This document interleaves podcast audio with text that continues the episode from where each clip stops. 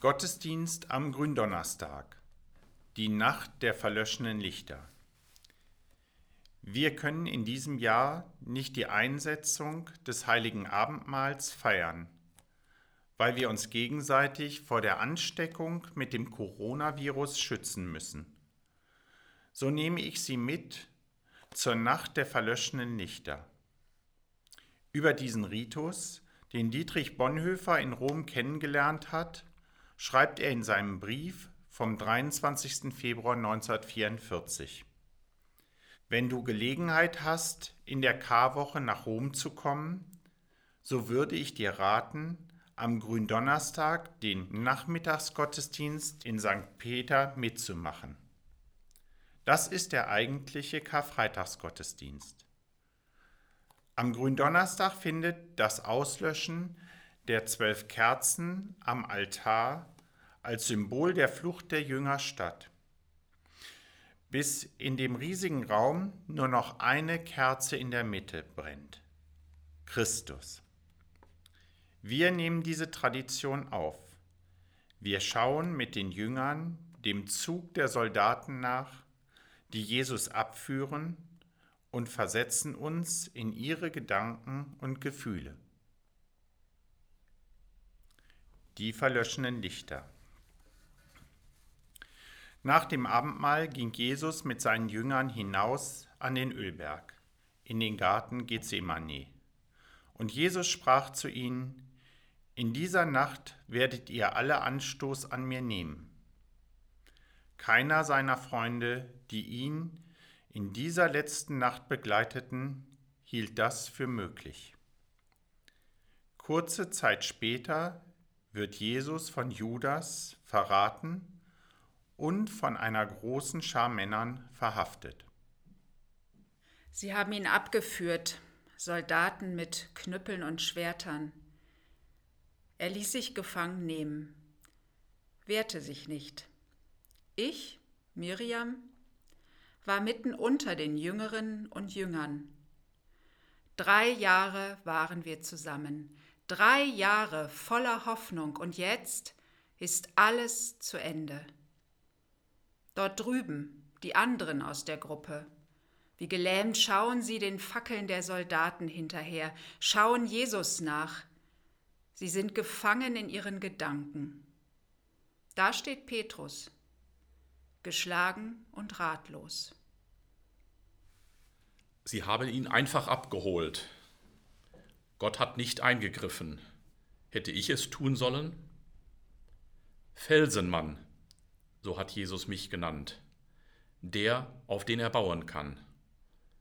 Ich wollte ihn verteidigen, hatte das Schwert schon in der Hand, schließlich bin ich ein Mann der Tat. Steck es ein, hat Jesus gesagt. Ich wollte ihn doch nur verteidigen. Irgendwie mache ich alles falsch. Was er wirklich von mir wollte, verstehe ich nicht. Im Garten Gethsemane sollte ich nichts anderes tun, als mit ihm wach sein und beten. Dreimal hat Jesus uns darum gebeten. Anstattdessen bin ich eingeschlafen. Wir haben seine Angst nicht verstanden, nicht geahnt, was kommen würde. Ich war so müde. Ich konnte meine Augen einfach nicht mehr offen halten.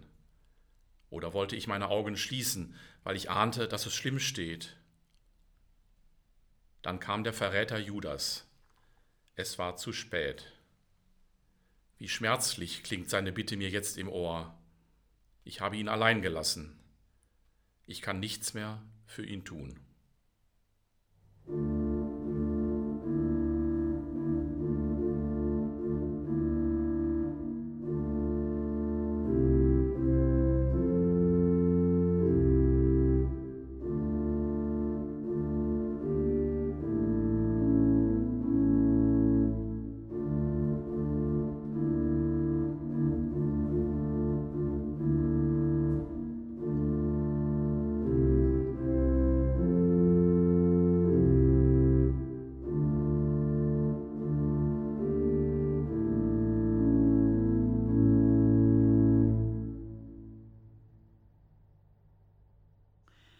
Johannes ist der jüngste von uns.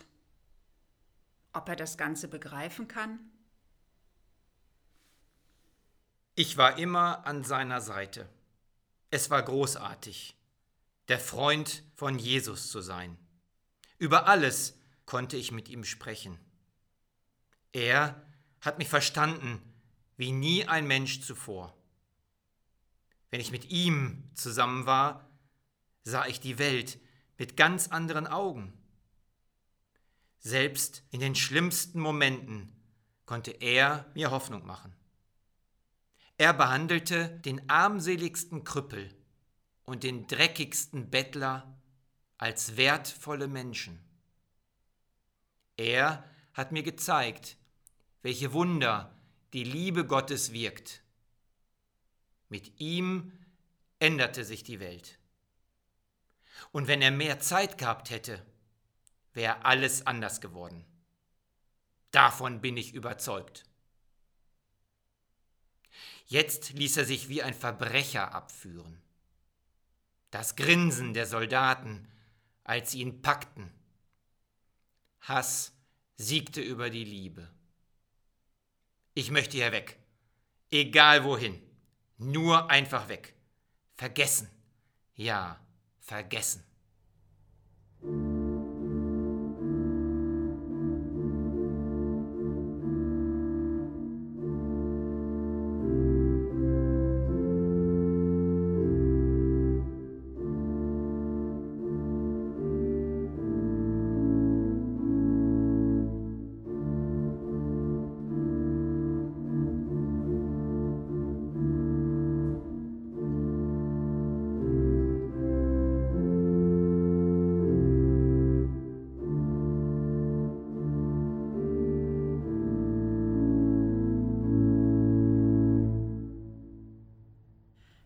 Elisabeth ist in dieser Nacht auch da.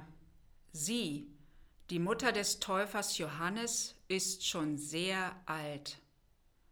Zuerst hat sie ihren Sohn verloren. Jetzt muss sie auch das noch mit ansehen. Ich mache alles noch einmal durch. So wie Jesus haben sie auch damals meinen Sohn Johannes abgeführt. Sie haben ihn ins Gefängnis gesteckt und dann getötet. Ich wäre an meinem Kummer gestorben, wenn Jesus nicht gewesen wäre. Er hat mich getröstet. Jetzt nehmen Sie mir auch noch ihn und mit ihm das bisschen Sinn, das mein Leben wiederbekommen hat. Gewalt und Morden lassen sich nicht durch die Tränen einer Mutter aufhalten. Nicht hier in Israel und nicht in Ländern weit weg. Alle Hoffnung ist verloren. Mein Sohn, der einsame Rufer in der Wüste. Und nun Jesus.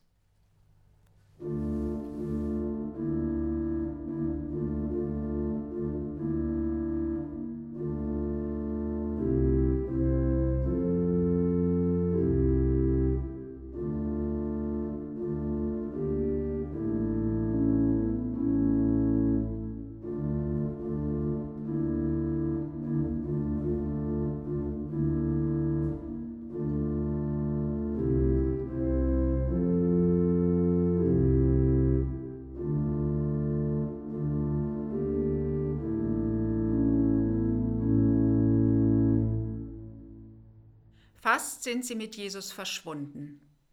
Der Zug der Soldaten ist kaum noch zu sehen. Dunkelheit und Stille breiten sich aus. Jakobus ringt nach Worten. Wie stark haben wir uns gefühlt. Heimat, Elternhaus und Beruf. Alles haben wir bedenkenlos losgelassen. Wir wollten für immer bei ihm sein. Und jetzt? Wer hat versagt?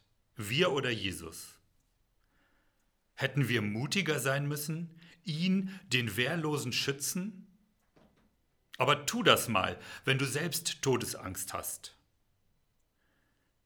Ich fühle mich schuldig.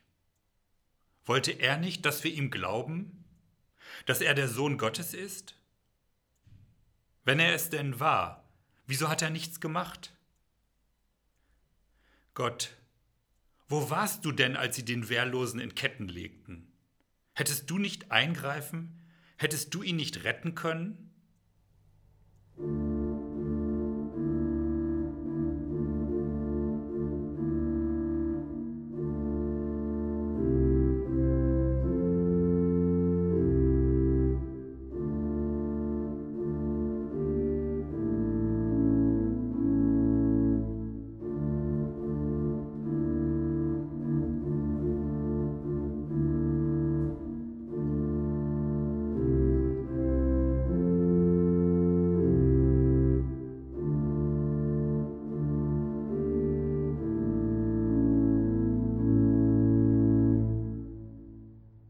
Keiner versteht, warum Gott das einfach geschehen lassen hat. Ratlos stehen da Jakobus, der Bruder des Andreas, Philippus aus Bethsaida, Bartholomäus und Thaddäus. Sie sind stumm. Nur Thomas findet noch Worte. Erinnert ihr euch nicht? Einmal als einige Freunde uns verließen, da hat Jesus uns gefragt, wollt ihr auch gehen? Petrus sprach uns allen aus der Seele, als er sagte, Herr, wohin sollen wir gehen? Du allein hast Worte des ewigen Lebens. Warum können wir das jetzt nicht auch sagen? Ich weiß nicht, was werden wird. Aber müssen wir denn ohne Hoffnung sein? Es ist schlimm. Aber heißt das, Gott ist nicht mit uns? Ich frage nur, denn ich bin nicht der Glaubensstärkste unter uns. Will Gott uns etwas sagen, wenn er jetzt nicht eingreift? Ich weiß nicht. Vielleicht wird die Zeit eine Antwort bringen.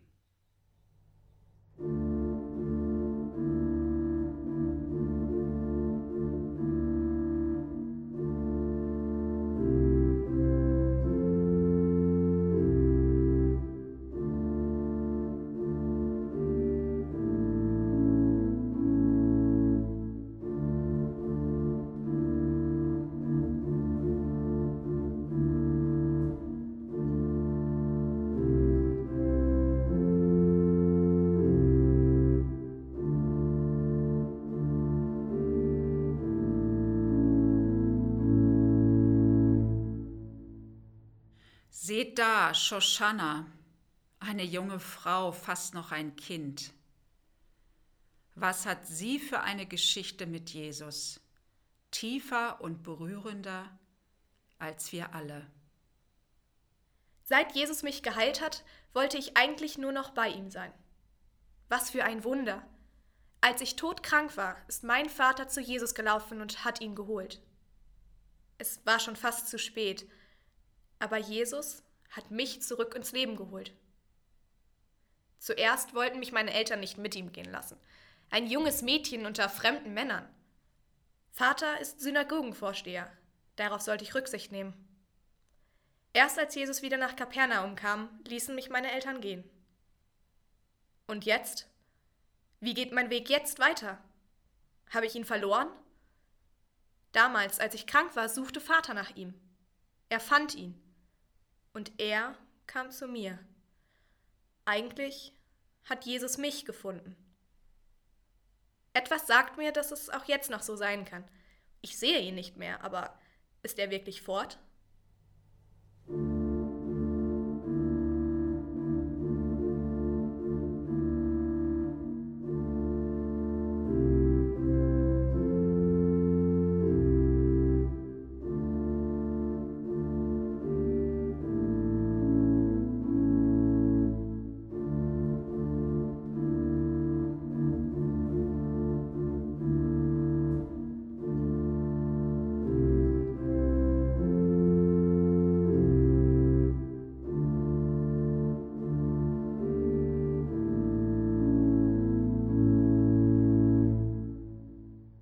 Da läuft sie hinter den anderen her, eine Suchende, Und doch wirkt sie auf seltsame Weise wie eine, die schon gefunden hat, Maria von Magdala. Auch sie kam später zu uns. Jesus hatte sie von bösen Geistern befreit, und dann blieb sie, blühte förmlich auf. Nun scheint sie wieder wie von Finsternis umgeben. Wie gerne wäre ich dazwischen getreten und hätte die Soldaten aufgehalten. Halt, hätte ich gerufen. Halt, er hat nur Gutes getan. Ich war wie gelähmt. Da war sie wieder, die Finsternis. Sie griff nach mir, so wie damals, bevor ich Jesus kannte. Meine Tage waren voll dunkler Angst und Verzweiflung. Er war voll Verständnis und Liebe für mich. Er predigte, ihr seid das Licht der Welt. Damit meinte er auch mich. Er traute jemandem wie mir zu, Licht zu sein. Das war das Schönste und Beste, was je einer zu mir gesagt hatte. Jesus gab mir neuen Lebensmut. Ich will nicht, dass das einfach vorbei ist. Ich will nicht wieder allein sein. Ich will weiterleuchten, auch wenn mit ihm, meinem Licht, die Kraft genommen wird.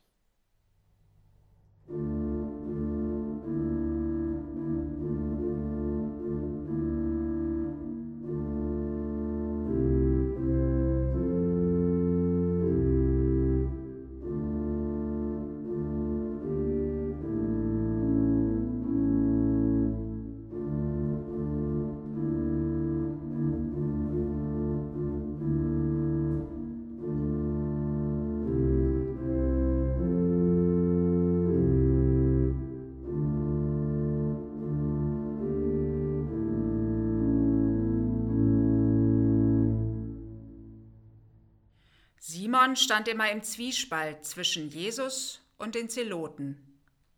Er hielt nichts von Jesus gewaltlosem Weg. Für das Reich Gottes muss man kämpfen, sonst kommt es nicht, hat er immer gesagt. Er wollte die vielen kleinen Saatkörner, die Jesus mit Worten und Taten gesät hat, nicht sehen. Na, das habe ich kommen sehen. Da hast du die Quittung, Jesus. Die, die sich der Gewalt bedienen, sitzen immer am längeren Hebel. Sie haben das letzte Wort. Deine Ideen und Visionen, Jesus, waren die richtigen, aber nicht der Weg der Gewaltlosigkeit.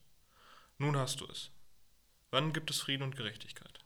Erst wenn die, die Unfrieden und Ungerechtigkeit in die Welt bringen, vom Thron gestürzt sind. Vielleicht hatte Judas recht damit, dich zu verraten. Er wollte dich nicht umbringen, er wollte dich aus der Reserve zwingen. Du solltest endlich für deine Sache kämpfen. Du hast es nicht getan. Jetzt ist Schluss mit deinen Methoden. Jetzt muss gegen deine Peiniger zur Waffe gegriffen werden. Aber nicht um dich zu retten. Du bist nicht mehr zu retten. Die Welt muss gerettet werden. Kämpft gegen das Unrecht. Kämpft oder bleibt für immer Sklaven des Unrechts.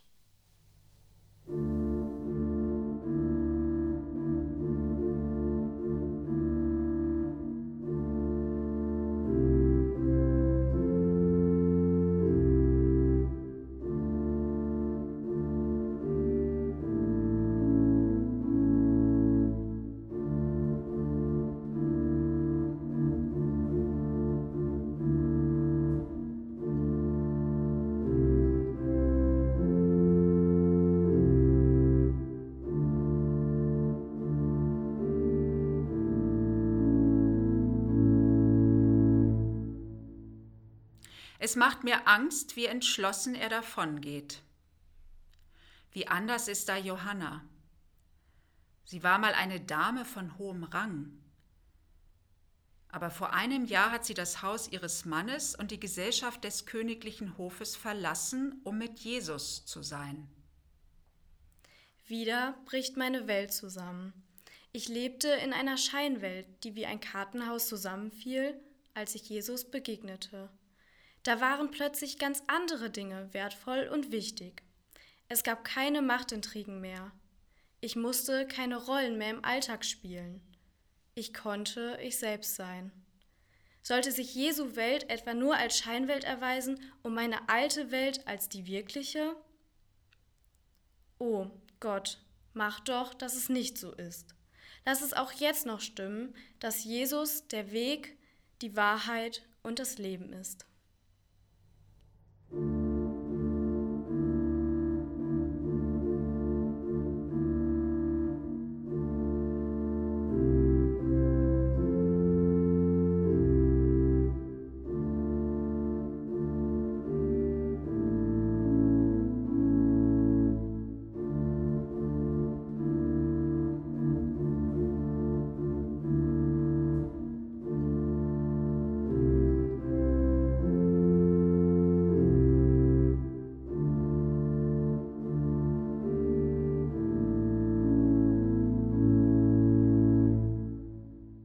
Jetzt steht da nur noch Matthäus. Auch sein Leben hat durch die Begegnung mit Jesus eine Wende erfahren. Was wird er jetzt sagen? Wer bin ich denn noch, wenn Jesus fort ist und ich hier bleibe? Wer bin ich, wenn es kein Morgen mehr für mich gibt? Damals, als Jesus bei mir, dem Zöllner, einkehrte, habe ich radikal mit meiner Vergangenheit gebrochen. Er ist in mein Haus gekommen und hat mit mir gegessen.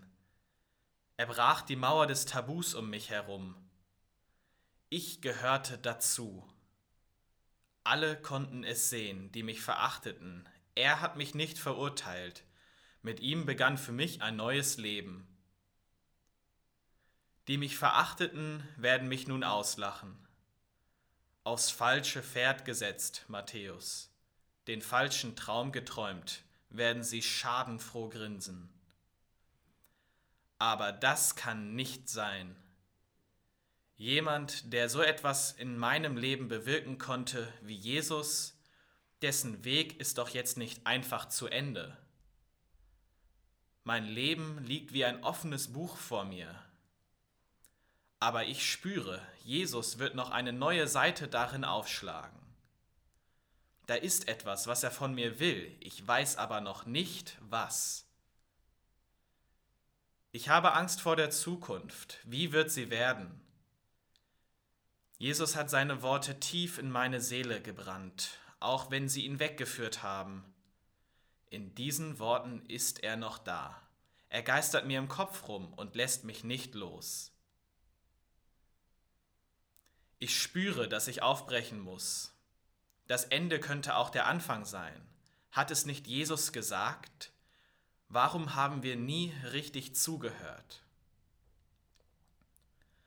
Das Weizenkorn muss in die Erde fallen und sterben, damit es viel Frucht bringen kann, hat er gesagt.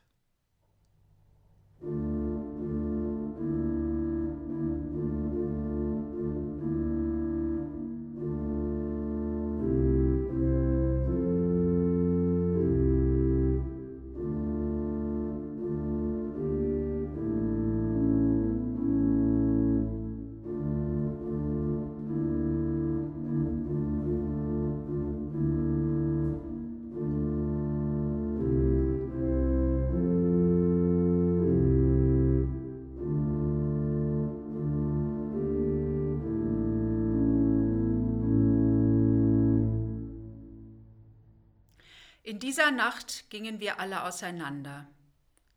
Wie es bei Jesaja heißt, wir liefen alle in die Irre wie die Schafe. Ein jeder sah nur auf seinen Weg.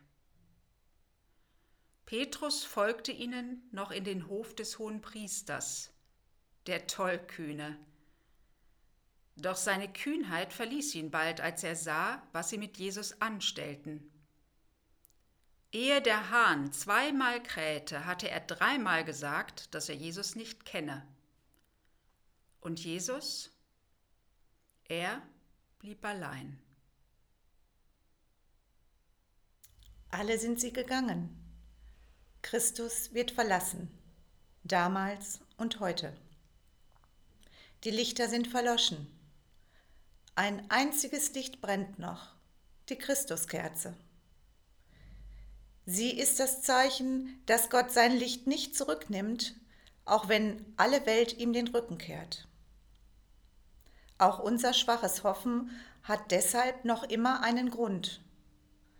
So lasst uns in diese Nacht gehen, gesegnet von dem Gott, der das Licht in diese Welt gebracht hat. Es segne uns der barmherzige und allmächtige Gott, der Vater, der Sohn und der Heilige Geist. Lasst uns zurückbleiben in der Stille.